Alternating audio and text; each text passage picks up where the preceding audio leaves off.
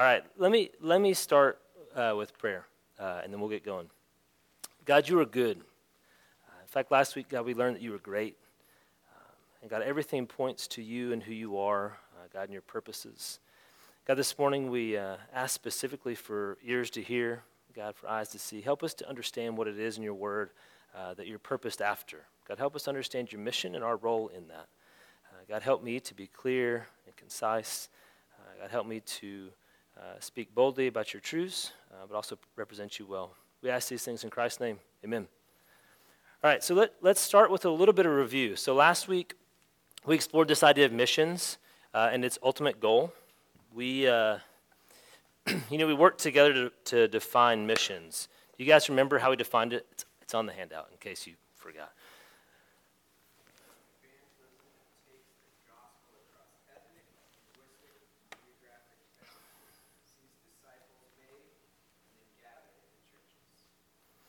Yeah, that's awesome, right? This idea that, that missions isn't just here, that missions has this element of, of crossing boundaries of sorts. So it could be an ethnic boundary, it could be a, language boundary, it could be a geographic boundary.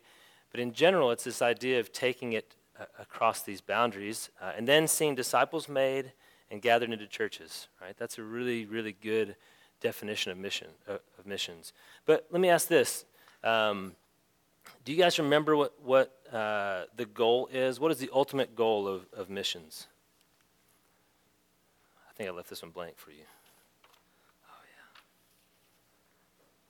yeah. All right, so I think only two of you guys were actually here last week, including Cole. Oh, that's three. So this is a good review.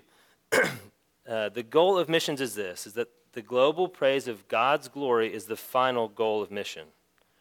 Right? So the global play, praise of God's glory is the final goal of missions. We saw this in Psalms uh, 67, 66, and 97. If you guys want to go look at those, reference those again, there they are. All right, so a couple things I want to say uh, as a starting, kind of as a starting point. Um, and it, I mentioned last week, we kind of went around the room and introduced ourselves and kind of talked about why we were excited about this class. And for me, um, it's really exciting because I can remember a distinct season in my life when God was like throwing all this stuff in front of me, and I was going, "What am I supposed to do with all this?" You know, I was in the middle of of college. I was three years into an engineering degree. I was pursuing uh, a life that was honestly comfortable. Right? I grew up in a home that was divorced and uh, educators, and so divorced educators don't make any money. Um, and so there's a lot that came with that. And so I went to school uh, to to do something different with my life. In the middle of all that, three years into my engineering degree, uh, there was this semester where I, I encountered this guy who said, Hey, let's, let's talk about God together. And I said, That sounds great. I, I had been a believer for a while, but I'd never really uh, you know, dug in. I had never been discipled. My, my, my father's not a believer, my, mother, my mother's kind of nominal believer. And so I didn't really know what to do with the Bible. I didn't really know what to do with all this stuff. I'd grown up in a church, sort of, um, but never really understood what, like tangibly, what do I do with all these things. And so here this guy was. He said, "Hey, let's do this together." And I said, "This sounds great." And so over the course of that semester, I also ended up taking perspectives. Uh, I also ended up going on my first overseas mission trip. Um, also, uh, the f- following that semester, went to Kaleo, which you guys may know of as a discipleship kind of purposed summer project. Um, there was all these things that were happening, and I was going, man, what am I going to do about all this? Like I'd heard all these things and and was really trying to discern what am I going to do?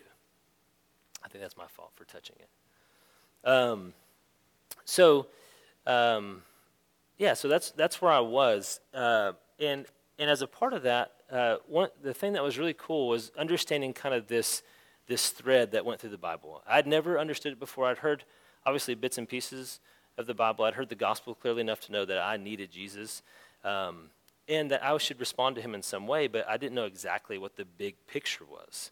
So let's, let's lay some groundwork for this conversation. Let's talk about the title of the lesson itself, right? So the title of the lesson today is Biblical Theology of Missions, and specifically, we're going to look at the Old Testament.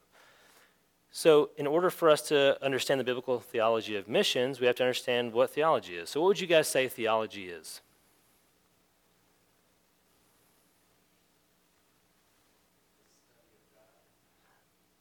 Honestly, that's like the full description of theology as, it, as far as it goes with, with, Webster. Um, they throw some things about nature and religious belief, but it is the study of God, right? So, so then, if that's theology, what is biblical theology? It's like one step further.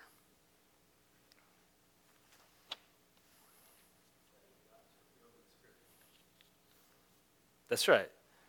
So I, found a formal statement on this, on this online, and it says that theology, uh, biblical theology is theology that seeks to drive, uh, derive its categories of thought and norms for its interpretation from the study of the Bible as a whole. Right. So if we look at the entire Bible, what does it say, uh, and and how does it help us form categories? So to give you some blanks to fill, biblical theology gives us categories for what matters to God right? It's the act of interpreting the entire scripture, uh, and then that thing being the lens through which we see the world. Uh, it's the thing that we process thought and make decisions. Uh, if we have categories for who God is, uh, based on the whole of Scripture, it helps us do these things, right? Um, it gives us also context for God's mission. So, what is God's mission? Um, we talked about this some last week, right? Um, but really, that's what we're here to discover. This week and next week, we're going we're gonna take the scripture and, and look through it methodically uh, and try to figure out okay, what's the story here? What is, what is the thread that runs through this entire thing? Because um, context really matters. And, and ultimately, uh, I'm going to, so just so you guys know, I, I finished my, my career in college uh, as a communications major. Um, and what I was at least taught, I remember at least one thing from that process, which was um, don't bury the lead, right? Don't, don't put the most important stuff at the very bottom. So I'm going to go ahead and tell you missions is what the Bible is all about. Since, since the very beginning, since creation, God has been interested in redeeming all peoples to himself. Um, we're going to walk through that together um, today and, and over the next two weeks, uh, and we're going to discover how that unfolds through the Old Testament and New Testament. Um, I think what we'll see is that, is that from Genesis to Revelation, uh, we'll find God's heart for the world placed specifically throughout the entire text. Um, and then we'll also find our role in it all, right? Because that'll be our context uh, for doing, uh, for interpreting missions. All right, so um, let's, before we go too deep, there are some things, I think, some baselines. I think it's the inside of uh, of this first page. Um, there's a couple frameworks I think are worth going over. Uh, the first framework is this the main character of the Bible is God. It's not you, it's not me. God is the main character. He was the one that was there in the beginning. He was the one that orchestrated all the things that have happened, and He's the one that holds this, all these things together and ultimately has a plan from eternity past to eternity forward. Um, so, said in another way, uh, the Bible has the whole world in view of, as God's possession. It is all His, it's all for His purpose. Let's look at a couple verses together. So, if somebody would look up Genesis 1 1, somebody pick up Psalm 24, and someone pick up Acts 17. And I'll say this now uh, the rest of our day is going to look like this uh, flipping through the Bible uh, and looking and seeing what God's word says so that we can form categories of thought for what God's mission is. Um, I think there's probably 50 for us to look up. So if you don't get one of these, you might get another. All right. Who has Genesis 1 1?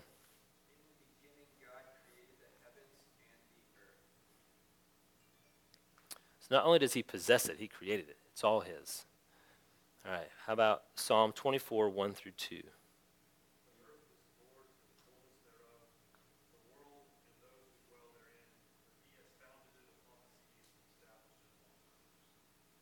Again, just underlining the fact that this is God's story. What about Acts 17 26?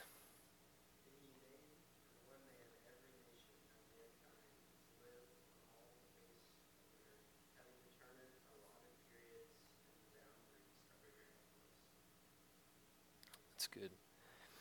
All right, so the next framework to keep in mind is that the Bible presents God as the only true and global deity. I'll read these verses for us. Jeremiah 10:10 says that, "But the Lord is the true God. He is the living God, the eternal King." Deuteronomy 4:39 says, "Acknowledge and take to heart this day that the Lord is God in heaven above and on earth below. There is no other." Right? So I think if you think about this um, and put it in context of a, of a lot of world religions, right? A lot of things going on about the world. Um, we, we should um, take a little bit of an offense when, when when we're talked about as another religion, or we're talked about Christianity, that is, as another religion, or that our God is just another God, the God of Christians. Because what the Bible clearly says is that He is the only true and global deity. Um, that's a big framework to keep in mind, especially as we dive deeper and deeper into this thing called missions. There are things, at least, that will that'll come up. Uh, thanks, Cole. Uh, it feels closer now. I can move up too. Um, as we dive deep, there'll be things that come up that uh, will rest against this truth, right? We need to, we need to like know this truth well. All right. And the final framework is this: is that God's people have been called out from among the nations for God's blessing and glory among the nations. Uh, we'll spend a lot of time looking at Genesis 12:3 this morning, but if someone wants to, someone wants to pull it up, let, go ahead and do that. And the other one is Isaiah 37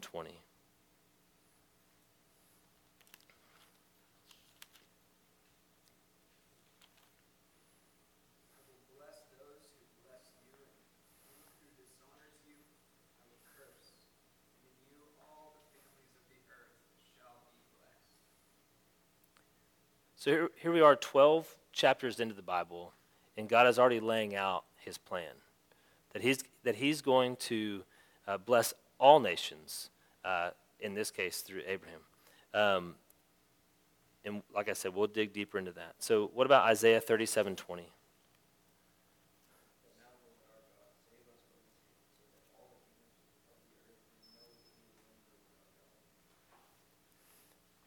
Morning.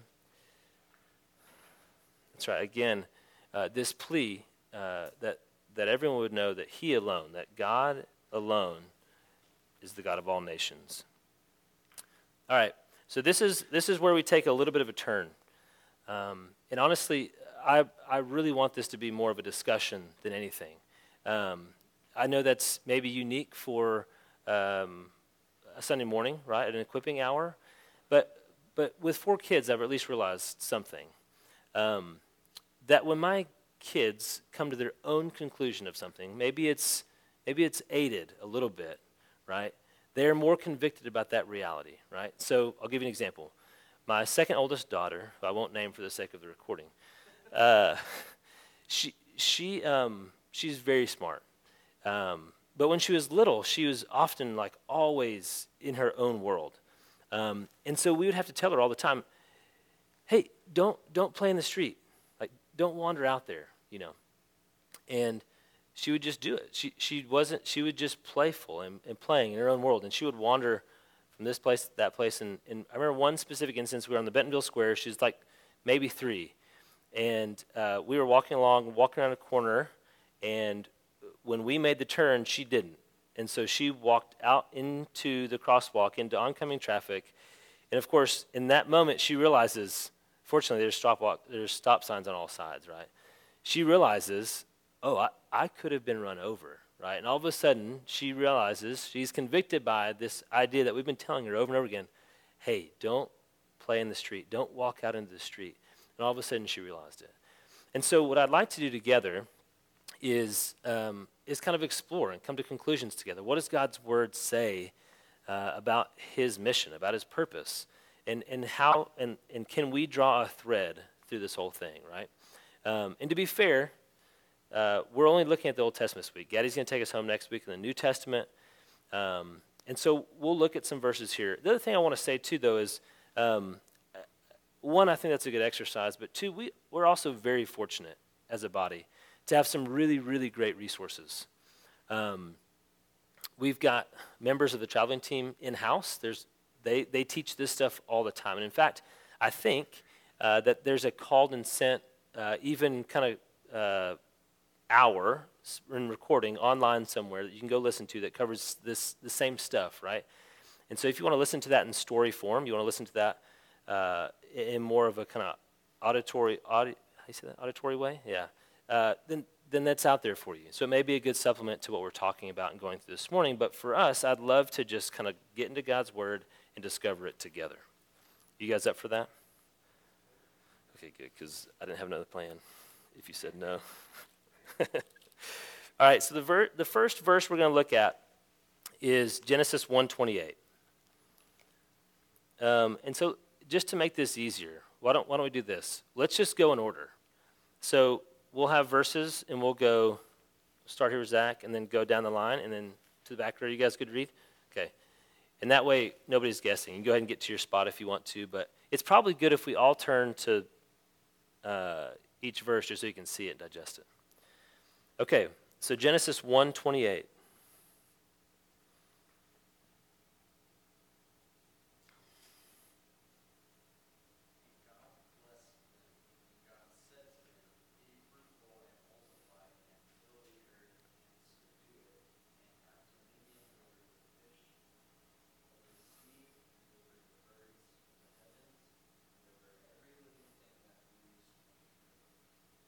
good. God blessed them, and God said to them, Be fruitful and multiply, and fill the earth, and subdue it, and have dominion over the fish in the sea, and so on. And so, who's he talking to right here? Adam and Eve. And is this before or after sin entered the garden? This is before sin entered the garden. And so, what is God's desire for Adam and Eve?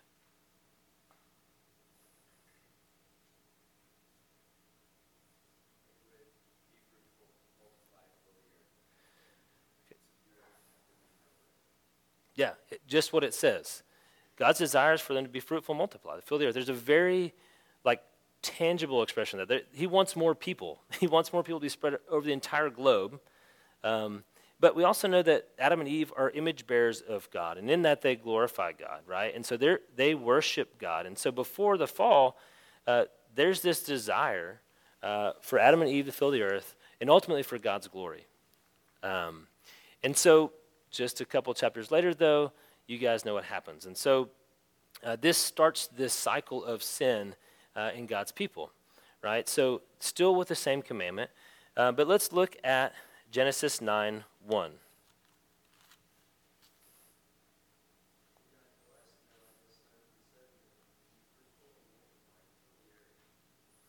And does that sound familiar? And God blessed Noah and his sons and said to them, Be fruitful and multiply and fill the earth. So, what, what has just happened? Like, at what point is God engaging Noah and saying this to him? The flood had just happened, right? And so Noah's coming off the ark. Um, and this is what he said to them Hey, be fruitful and multiply. This is after uh, God had passed judgment on all peoples and flooded the earth. And, and, and through the family of Noah's family, right, he's aiming to fulfill his purpose, right? Uh, his missional purpose. And so he tells Noah the same thing that he told Adam and Eve be fruitful and multiply, fill the earth. All right, let's, let's go on to Genesis 11 1 through 9.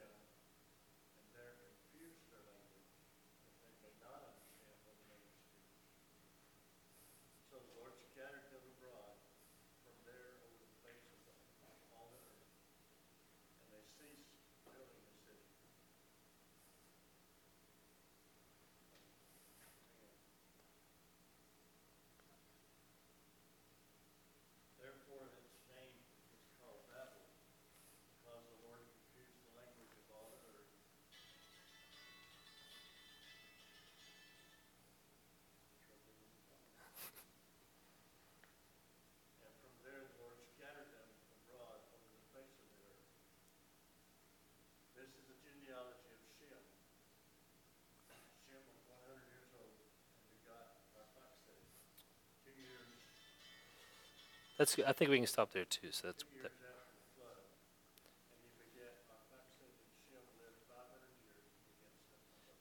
yep, I think we're good.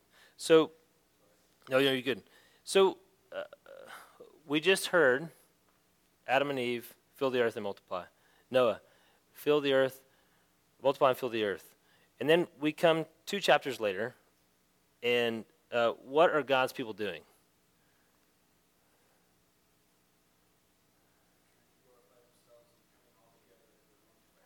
yeah, they're going, hey, let's, they, first of all, they had one language, right?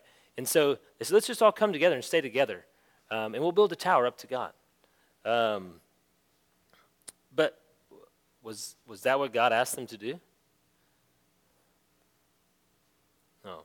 What, what was their main reason uh, to build the city and not scatter over the face of the earth? What did they want to do? Interesting. And here we are after God intentionally saying, hey, go make a name for me, right? Go make my name great. Um, fill the earth. And his people, uh, at this point, uh, decided that they wouldn't do that. A direct disobedience to what God had just asked them to do a couple chapters before. Now, to be fair, in the first like 12 chapters of Genesis, it covers like 2,000 years. And so this isn't just like right after the fact, but it's easy to say that and kind of point blame at them. So um, I'm not exactly sure the distance between Noah and this instance happening, um, but there was some time. And so, um, why, why did the Lord want them to scatter?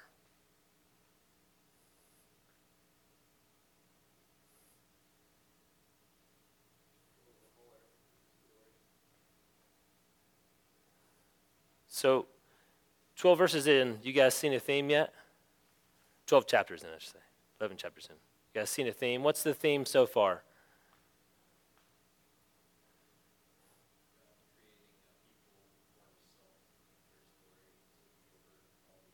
Yeah, that's right. Well said. God created people for himself, and ultimately for his glory, to fill the earth. Um, and so, what was the result of man's disobedience in this specific example of Tower of Babel? What happened as a, as a result of their disobedience?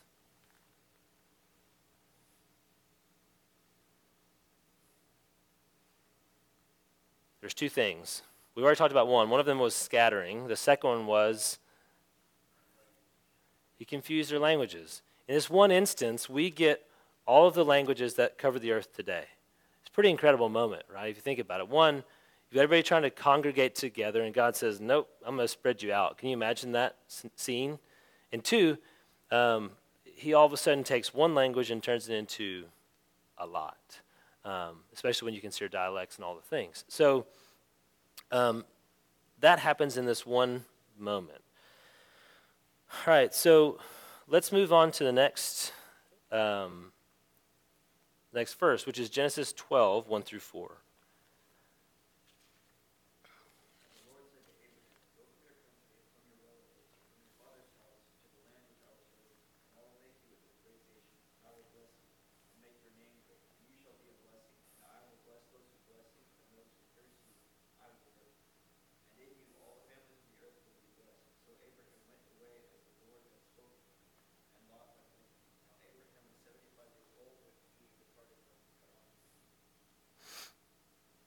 All right, so uh, a couple things here.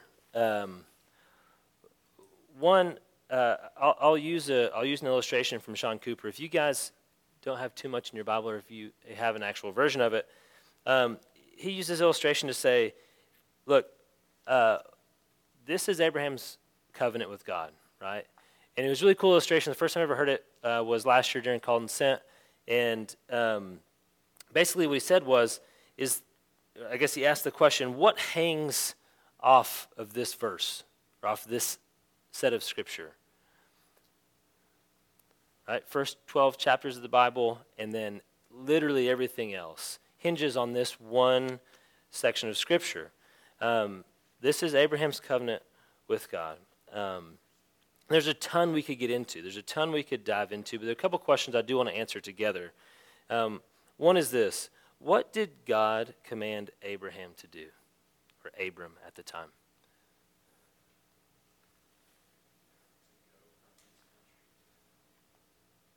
Yeah.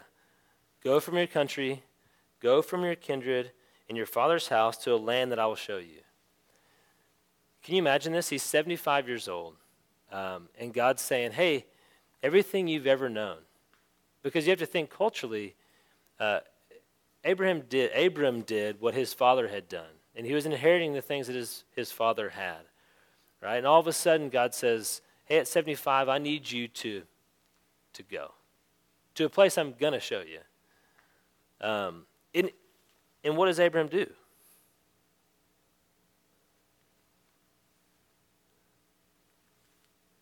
He goes. It's wild. Um, I mean, so many things to, to unpack here. Um, but one is this: is that uh, what did what did God promise He would give Abraham if he obeyed?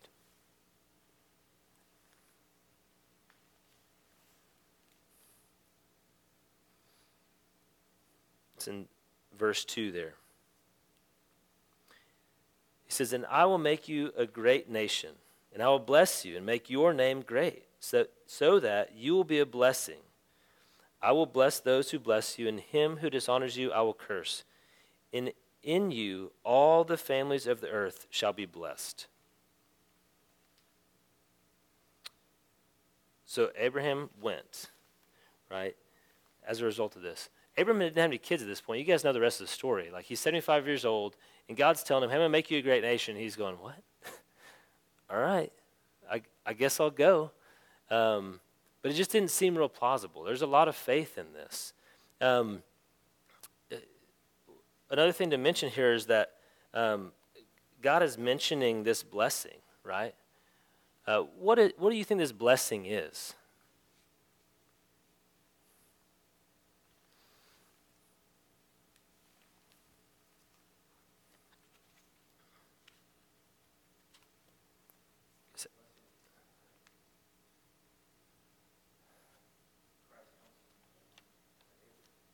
Yeah. Yeah, is it in Romans or Galatians? I'm trying to remember where it says uh, something really interesting here. Uh,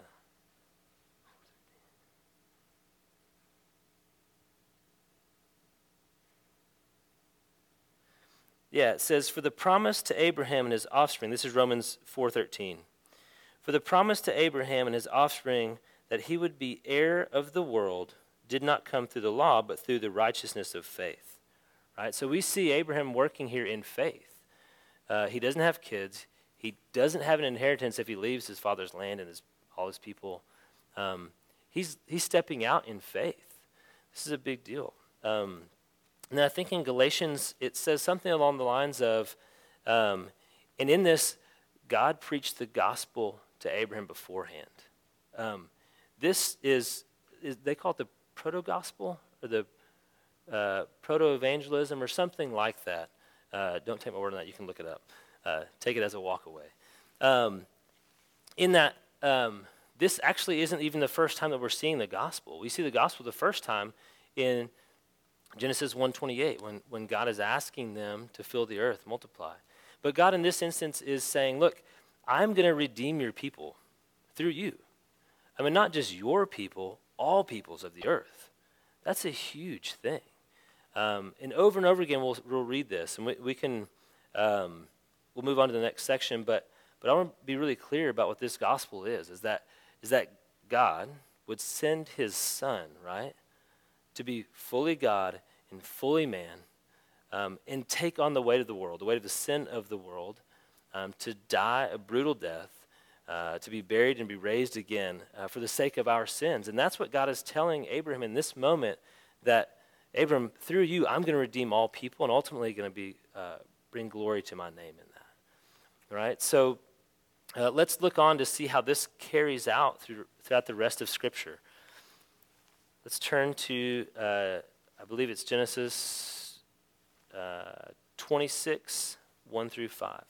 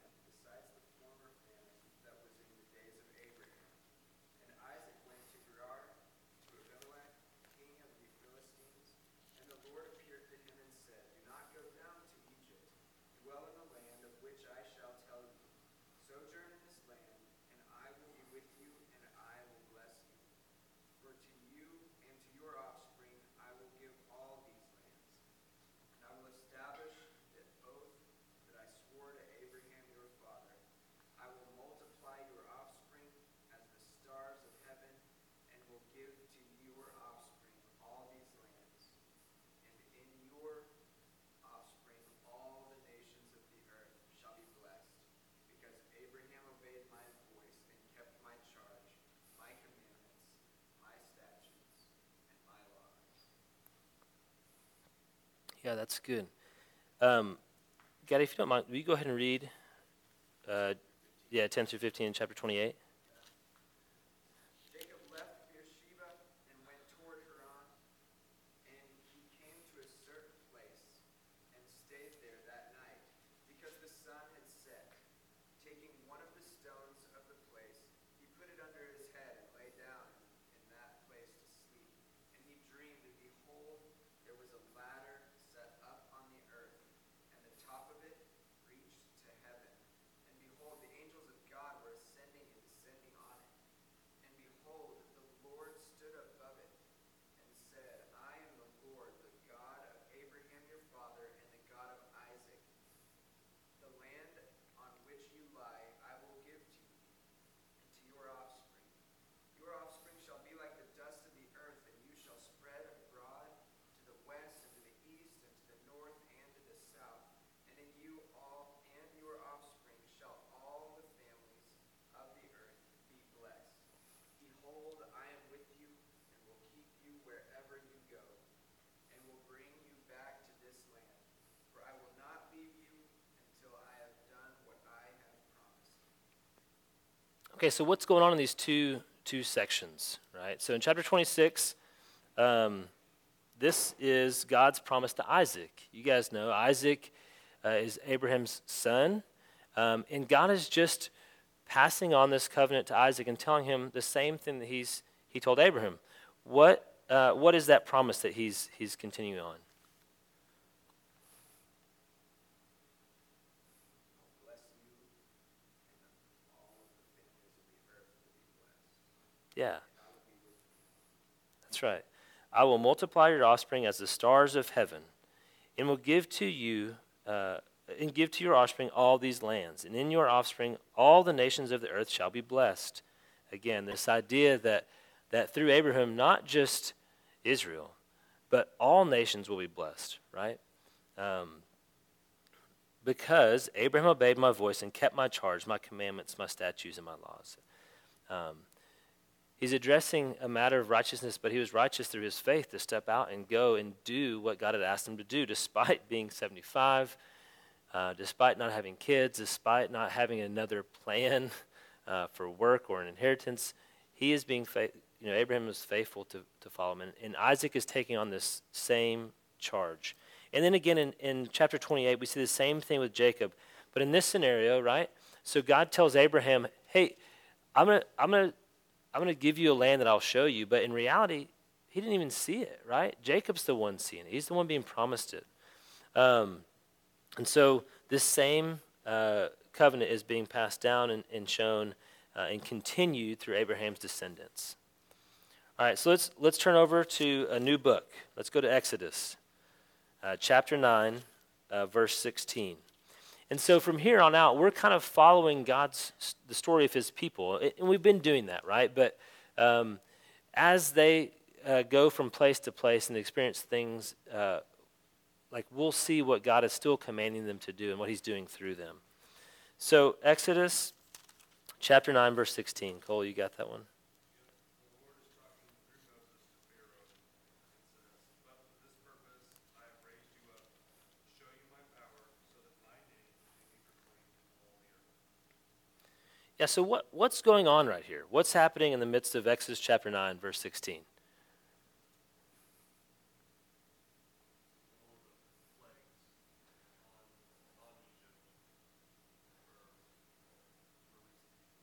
Yes. So right, uh, Moses is pleading with um, with Pharaoh to hey let let God's people go. Right? You guys know the song. I know you're all thinking it right now. Um, probably have the voice for that right now. Um, yeah, he's pleading with, with Pharaoh to to to leave uh, their captivity in Egypt. This is after years and years and years of captivity in Egypt, uh, and they're they're wanting to get out, right? And God is is helping them to get out. This is part of the process of that. Um, but why did God show Pharaoh His power through the plagues? What what does it say in verse sixteen?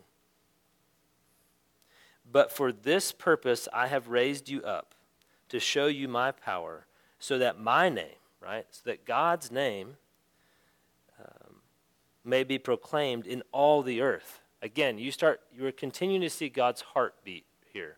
The same thread run through all the scriptures um, that God's name would be made great. Uh, that his purpose is to fill the earth with people from every tribe, tongue, and nation worshiping him. We'll get to that. All right, Deuteronomy 4, 5, and 6. Do y'all want to take on the back row?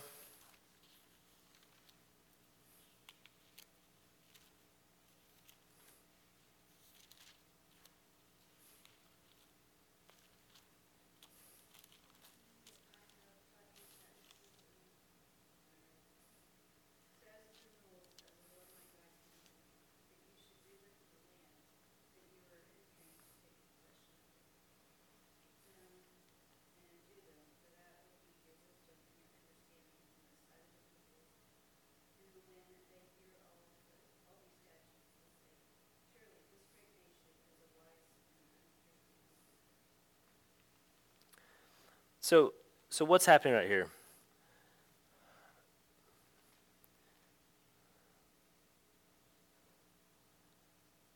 What are we, what are we in the middle of?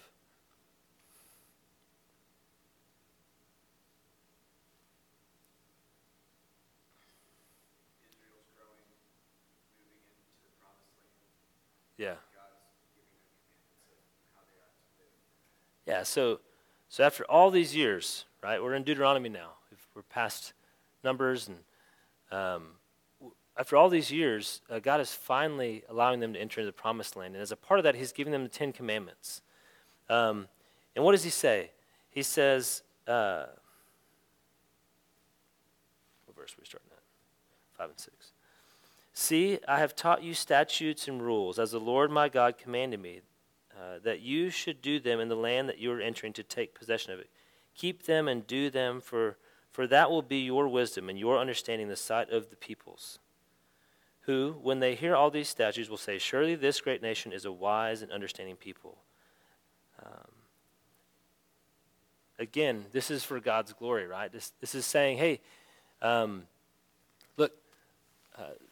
this nation is a wise and understanding nation, right? This is not because of who they are. They've just come out of the wilderness, but because of who God is, uh, as long as they keep these statutes. So God is giving them some things to live by so that his name will be made great by their actions, their activities, the things they do, the, the wisdom they have, the statutes they keep.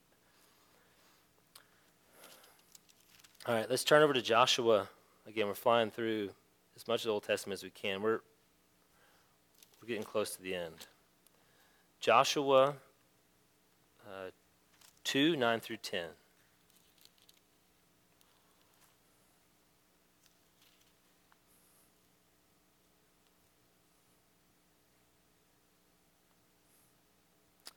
Rahab said to the men, I know that the Lord has given you the land, that the fear of you has fallen upon us, and that all the inhabitants of the land melt away before you. We have heard how the Lord dried up the water of the Red Sea for you when you came out of Egypt, and what you did to the two kings of the Amorites who were beyond the Jordan, to Sihon and Og, who you devoted to destruction. All right, so Rahab is saying, Your reputation precedes you.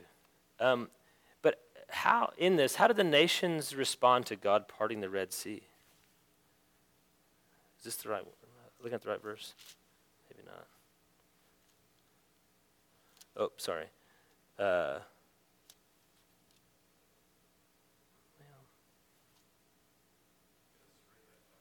yeah, yeah, yeah. Sorry. Red Sea happened already.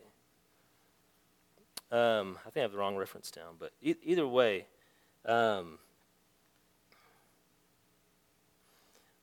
ultim- She's saying, like, we've heard of all the, the yeah, incredible things God has done. right, She says in verse 11, and as soon as we heard it, our hearts melted, and there was no spirit left in any man because of you. For the Lord your God, He is God in the heavens above and on the earth beneath. So as they're going and being faithful and God is working, the nations are hearing about how incredible God is. So His plan is coming to fruition. That's right. And so we're seeing this carried out. Again, this, the theme here is among the nations, right? This is not just uh, for Abraham and his family. This is that his God's name is made, made great because of the things that he's doing to take them to the promised land and to fulfill his work through them. Um, let's turn over to Samuel um, 17, 1 Samuel 17. Verses 45 and 47. I'll, I'll cover this one. Then David said to the Philistine, You come to me with a sword, and with a spear, and with a javelin, but I come to you in the name of the Lord of hosts, the God of the armies of Israel, whom you, whom you have defied. This day the Lord will deliver you into my hand, and I will strike you down and cut off your head, and I will give the dead bodies of the host of the Philistines this day to the birds of the air and to the wild beasts of the earth, that all the earth may know that there is a God in Israel. So, why does God allow David to slay Goliath on this day? Right? You guys remember the whole story. Uh, little brother David comes in to take care of this big Philistine army um, that they're all scared about. We could talk a lot about this, but, but ultimately, why does God uh, give Goliath into the hands of David? Is it because David's some great warrior? No, he's just a shepherd at this point. This is early on. Um, and so, what does he say? In verse 46, uh, down towards the and I will um, and I will give the dead bodies of the host of the Philistines this day to the birds of the air and to the wild beasts of the earth, that all the earth may know that there is a God in Israel. Again, this is God's work being purposed towards his mission. All right, 1 Kings uh, 4 29 through 34. And God gave Solomon wisdom and understanding beyond all measure, and breadth of mind like the sand of the seashore, so that Solomon's wisdom surpassed the wisdom of all the people of the east and all the wisdom of Egypt. For he was wiser than all other men, wiser than Ethan the Ezrahite, and Heman, Calcol, Darda, the sons of Mahol, and his fame was in all the surrounding nations. He also spoke three thousand proverbs, and his songs were one thousand five. He spoke of trees from the cedar that it is in Lebanon to the hyssop that grows out of the wall. He spoke also of beasts and of birds and of reptiles and of fish, and people of all nations came to hear the wisdom of Solomon from all the kings of the earth who had heard of his wisdom. So, why did God give Solomon wisdom?